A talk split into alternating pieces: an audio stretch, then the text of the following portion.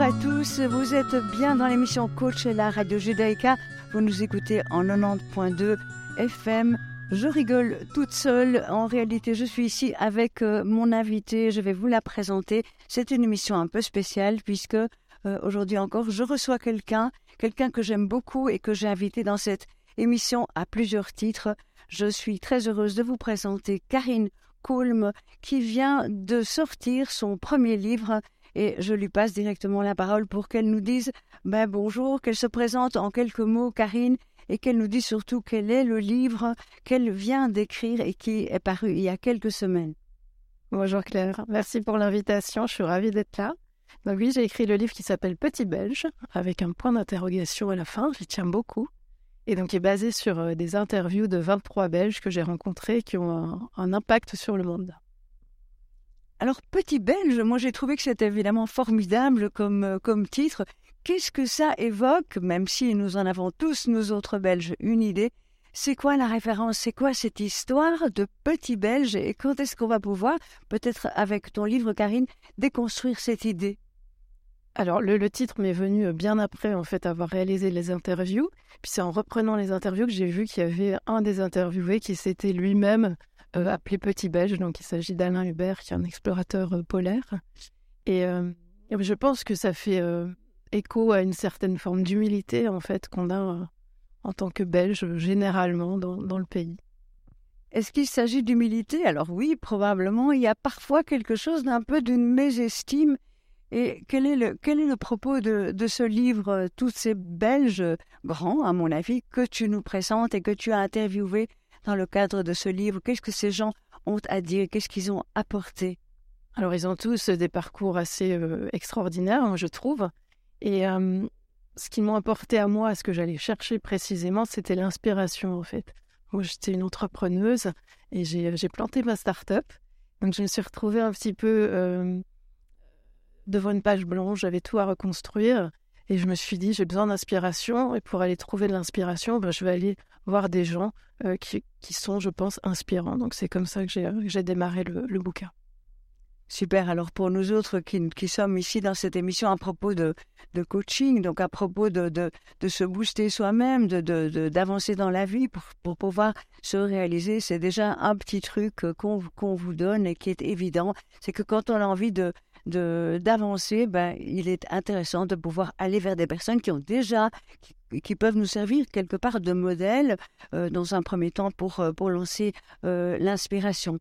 Alors, je n'ai pas eu la chance de lire ce livre encore, je ne l'ai pas trouvé. Karine me dit qu'il est en réimpression, donc je vais te laisser, Karine, la possibilité de nous présenter peut-être 2-3 des figures, des personnages que tu as interviewés dans le contexte, dans le cadre de ce livre, et en quoi l'un ou l'autre, peut-être que tu ne nous parleras pas de tout, il faut laisser un petit peu de surprise pour ceux qui auront envie de lire le livre. Quels sont ces personnages dont tu aimerais nous parler, qui ont été inspirants pour toi? Alors, c'est difficile de faire un choix. Les 23 m'ont vraiment inspirée. Ils m'ont amenée à changer, je dirais, ma vision du monde. Donc, s'il fallait en choisir certains, peut-être sur des critères de développement personnel, je pense à Julien Devide, en fait, qui est de la région, qui est né à Verviers, comme moi, et qui travaille aujourd'hui au MIT. Donc, le MIT, c'est le Massachusetts Institute of Technology. Donc, c'est une des plus prestigieuse université en fait au monde. Et donc Julien travaille il est assistant de professeur, comme on dit, et il a monté son propre laboratoire qui étudie les exoplanètes, donc les planètes qui sont en dehors de notre système solaire et qui il se concentre sur celles qui ressemblent à notre Terre. Et un de ses objectifs, c'est de trouver, sans doute bientôt d'ailleurs, la vie sur une autre planète. C'est complètement passionnant. Je ne connais pas moi ce monsieur, mais je suis avide de découvrir. On est dans des milieux scientifiques vraiment de haut niveau. Alors vous allez le voir et le découvrir tout au long de cette émission. Il y a évidemment un lien très évident que l'on peut faire entre, à la fois d'un point de vue méta, l'aventure de Karine qui écrit ce livre et tous ces personnages. Et Julien Devide, je crois, a vraiment vécu des choses intéressantes à partager du point de vue du développement de soi. Qu'est-ce que tu peux nous en dire, Karine? Donc Julien a un profil, ce qu'on appelle high achiever. Donc il a intégré le MIT, hein, ce qui n'est pas une chose simple, à un très jeune âge en plus. Et malheureusement, elle a été victime d'un burn-out, en fait, après quelques années. Et donc Julien a eu envie de... Enfin, il s'est passionné de psychologie. Il s'est dit, c'est pas possible, on apprend tellement de choses qu'on veut être ingénieur, tellement de sciences sans notre disponibilité. Mais on n'apprend pas à devenir un bon humain, en fait. Donc, il nous manque les bases, le socle, pour pouvoir vraiment se développer. Et donc, il a proposé, en fait, des cours à MIT sur comment devenir un bon humain, basé justement sur à la fois sur ses connaissances psychologiques qu'il a acquises, mais aussi sur son expérience du spatial. Donc, comment, en fait, en voyant la Terre depuis l'espace, depuis différentes... prise de vue, je veux dire différentes perspectives, on peut changer, nous, notre perspective sur le monde. Et alors, c'est pour résumer, en fait, sa pensée, ce qu'il me dit, c'est que tout est une question de perspective, en fait, dans la vie. Et donc, il faut savoir garder du recul tout en évaluant consciemment ce à quoi on donne de l'importance, en fait. Voilà, pour lui, c'est capital de savoir à quoi on veut donner du poids dans la vie. Tu me fais penser à quelqu'un que j'écoutais hier soir et qui me disait, moi, simplement, rien que le fait de prendre l'avion et de voir la Terre d'un tout petit peu plus haut, ça me remet chaque fois à une espèce de place où j'ai du recul. Simplement, c'est ce qu'on appelle la vision méta, la vision globale. Et je suis contente d'entendre que dans d'autres champs de pensée, on en arrive aux mêmes conclusions. C'est tout le propos du coaching, c'est cette capacité à se détacher un petit peu de ces circonstances, de ces contexte à soi, d'autant plus quand on n'est pas bien.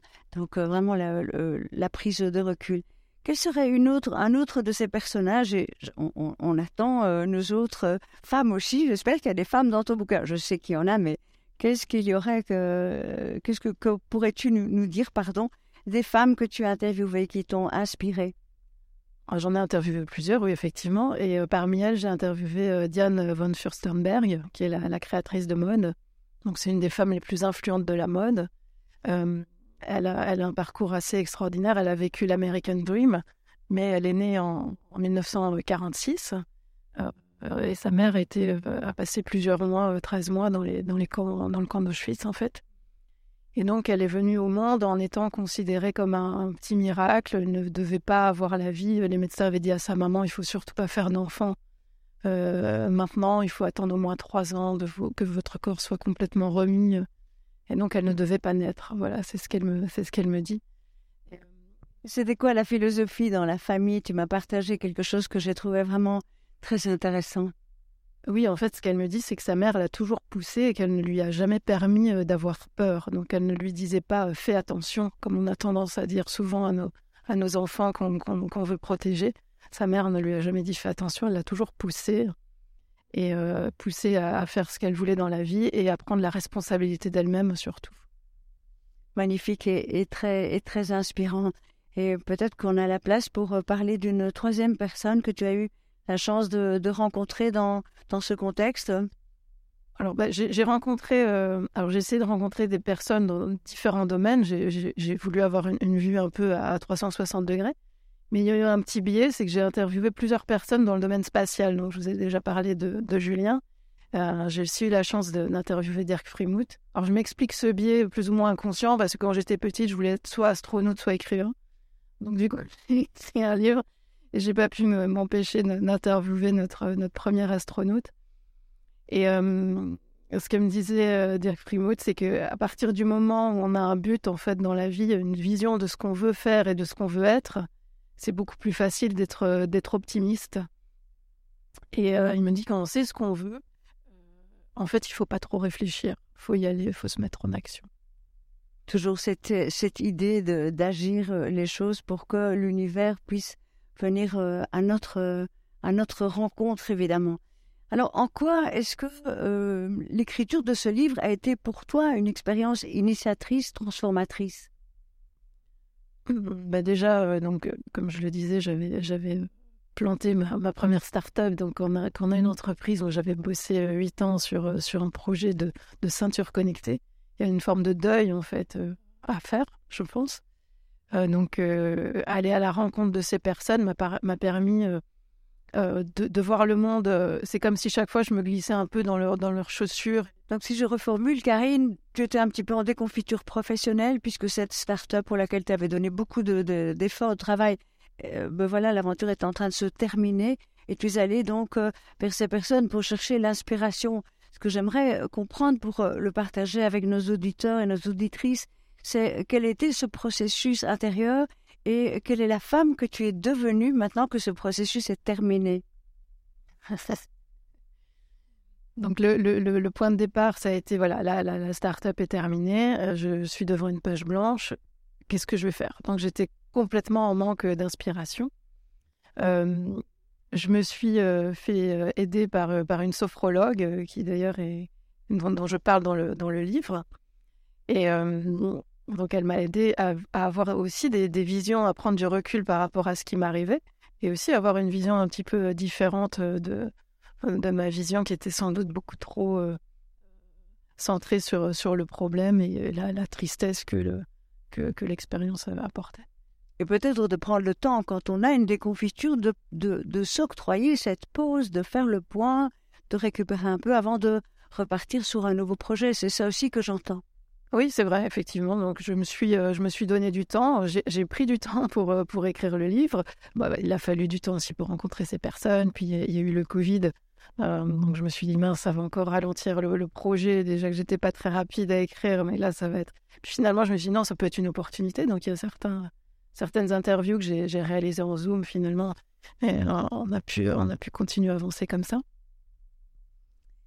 En quoi est-ce que... Alors, merci, on est un petit peu en train de se partager le micro ici. Vous l'avez compris peut-être avec ce que j'en ai dit au début. Je connais Karine à différents titres. Et donc, avant qu'on vous dévoile un petit peu cet autre aspect de notre amitié, ça va être le moment de faire une petite pause musicale. Et pendant que Karine réfléchit à la question que je vais poser maintenant, je vous invite, chers auditeurs, chères auditrices, à réfléchir à cette même question. Quelque part, quel est votre talent à vous particulier et qui vous permettrait de participer davantage à la co-construction du monde de demain? Et Karine a choisi, c'est la tradition bien sûr de proposer à nos invités de choisir la musique. Karine a choisi une musique qui la booste, qui la met en énergie. Quel est ce formidable morceau, Karine, que tu voudrais nous partager? Alors, ce morceau que j'écoute tous les matins, c'est Don't Stop Me Now de Queen. Ah là là, Queen. On vous laisse avec Queen. À tout de suite. Tonight, I'm gonna have myself a real good time. I feel alive. And the world,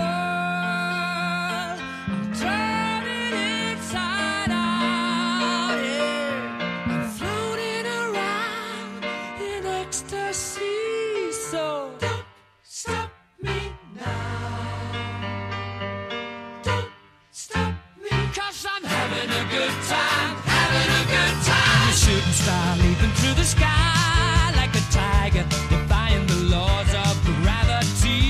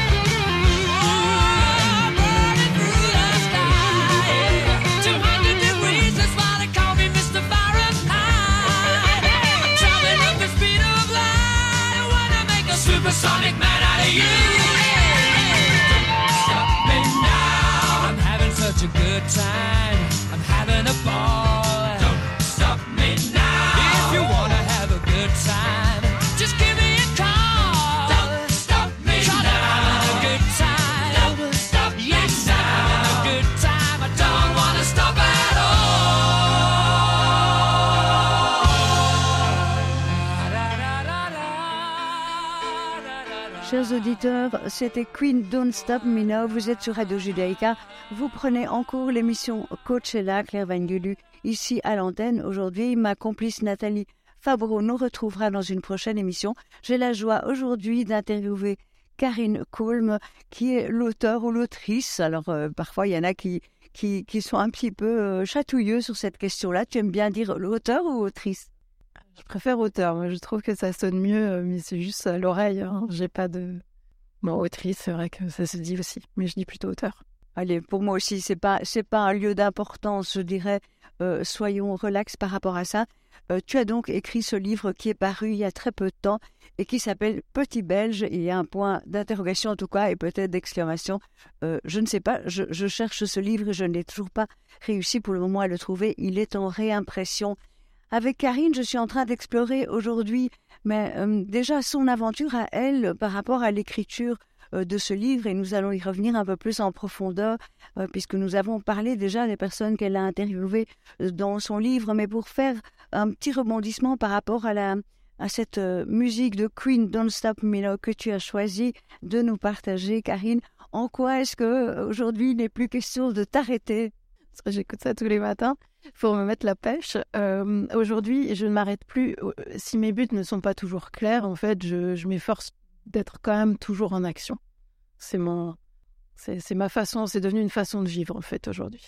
Alors l'action, on vous en a déjà beaucoup parlé, Nathalie Fabreau et moi. C'est vrai que nous sommes ici sur Terre pour être dans le mouvement, dans l'action, et en tout cas faire ce pas vers l'univers ou ce pas dans la matière pour recevoir évidemment toutes les synchronicités et toute cette force un peu invisible et qui vient à notre rencontre quand nous sommes sur ce chemin qui est juste pour soi, non pas juste de justice, mais juste de justesse. En quoi est-ce que les choses se sont clarifiées pour toi dans ton projet d'écriture, Karine, dans les dernières années? Bon, ben, écoute, on a fait ce stage, je me suis inscrite à ce stage de transurfing, à ces stages de transurfing avec toi. Donc, il y a plusieurs modules et c'est pendant le module 1 que j'ai travaillé sur mon intention d'écrire un livre.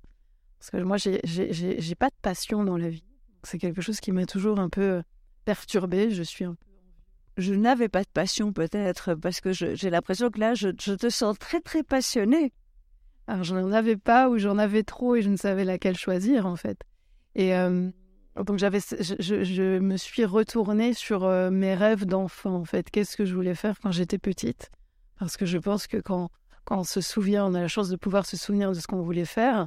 Là, c'est vraiment le cœur qui parle et l'intellect est un peu mis à part. Quand on est gamin, voilà, comme je disais, je voulais être astronaute. Pourquoi pas? C'est mon intellect qui m'a mis des barrières. D'ailleurs, j'explique pourquoi, ce qui s'est passé dans le livre, pourquoi j'ai renoncé à mon rêve d'astronaute. Et puis voilà, à 40 ans, je me dis, mais en fait, écrivain, je peux tout à fait, je me donne la permission, en fait, d'écrire. Oui, c'est souvent à propos de se donner la permission. Merci pour ce partage inspirant. Alors, Karine vous l'a dévoilé, oui, je la connais aussi. Et c'est là que je l'ai rencontrée dans un stage que j'animais moi-même. Donc, Karine a été une de mes stagiaires dans un groupe donc, de pratique et d'intégration du modèle dont je vous ai déjà parlé. Et que j'anime, donc je transmets depuis plusieurs années dans des groupes. Et Karine, alors j'adore tous mes stagiaires, mais c'est vrai que Karine a fait un parcours assez fulgurant. Et je me souviens, alors ça me fait un peu râler parfois, parce que moi aussi je veux écrire un bouquin, mais j'ai eu beaucoup de boulot les dernières années, donc je n'ai pas pu encore m'y mettre. Peut-être que je ne suis pas encore dans cette autorisation suffisamment claire pour moi-même de le faire. Toujours est-il que Karine est parmi ces stagiaires qui sont extrêmement gratifiants pour moi. Je me souviens très bien de ton intention d'écrire un livre, c'était il y a quelques mois, et voilà que ce livre, il est là, il est réalisé. Mais c'est vraiment beaucoup de joie pour moi. Peut-être que tu peux nous dire en quoi, simplement, on n'est pas à propos de promo et de pub ici, mais en quoi ce stage a pu faire bouger les choses pour que tu en arrives là où tu es aujourd'hui, dans la matérialisation de ton intention? Déjà, j'ai exprimé l'envie et la détermination, l'intention d'écrire. Donc ça, je pense que ça a ouvert des portes directement, des portes un peu magiques. Puis j'ai commencé, en fait, j'ai contacté les premières personnes que je voulais interviewer et j'ai eu que des oui. Moi, j'ai eu un an quand même de Robert Cailliau, le cofondateur du web, qui ne voulait plus donner d'interview. Puis finalement, il m'a dit oui. Donc je me suis dit, mais c'est extraordinaire, il veut parler à personne, mais moi, il veut bien me parler. Donc, bravo. Donc j'ai vraiment eu ce sentiment que toutes les portes sont ouvertes devant moi. On m'avait dit, ouais, tu vas voir, trouver un éditeur, c'est très, très compliqué. Et en fait, j'ai eu un éditeur, celui qui était numéro 1 sur ma liste, donc les Éditions Jourdan. Le livre est publié aux Éditions Rue de Seine, mais qui fait partie du groupe Jourdan, qui m'a dit oui instantanément. Donc voilà, ça a été très, très fluide, en fait, ce parcours d'écriture. Très fluide. Mais oui, merci Karine. Et donc, Transurfing, comme on en a parlé, c'est vraiment un modèle qui nous apprend à diriger la réalité, mais bien sûr, cela part d'une posture intérieure. Ce que j'ai pu voir, moi, chez toi, Karine, pendant tous ces mois, ça a été quand même une grande clarté sur la façon dont fonctionnent les choses, une grande qualité d'observation de toi à toi-même pour pouvoir identifier les moments où tu étais un petit peu en baisse d'énergie et de pouvoir sans cesse, avec une certaine détermination, sans cesse te remettre chaque fois en perspective. Et ça, ce sont vraiment les qualités de quelqu'un qui pratique cette responsabilité et cette idée de « oui, je crée ma réalité ». C'est ce que j'adore dans le fait d'écrire versus l'entrepreneuriat où souvent on a un associé, on dépend de fournisseurs, d'investisseurs. À l'écriture, on est tout seul, on est face à soi. Donc si ça avance pas, c'est clairement de ma faute. Alors on est toujours responsable de sa réalité, mais là, ça devient vraiment très, très clair. C'est super, donc c'est vraiment le parti, j'aime le rappeler, c'est vrai que le coaching, dans ses leitmotifs, vraiment les deux grandes valeurs du coaching, c'est la responsabilité et l'autonomie. Et c'est pour ça que dans un dialogue avec un coach, il va y avoir énormément de questions ouvertes. Un coach n'est pas censé donner des conseils. Si vous voyez un coach régulièrement et qui vous assène une tonne de conseils, peut-être qu'il n'est pas aussi peuriste que ça. Donc il y a cette notion de responsabilité et d'autonomie.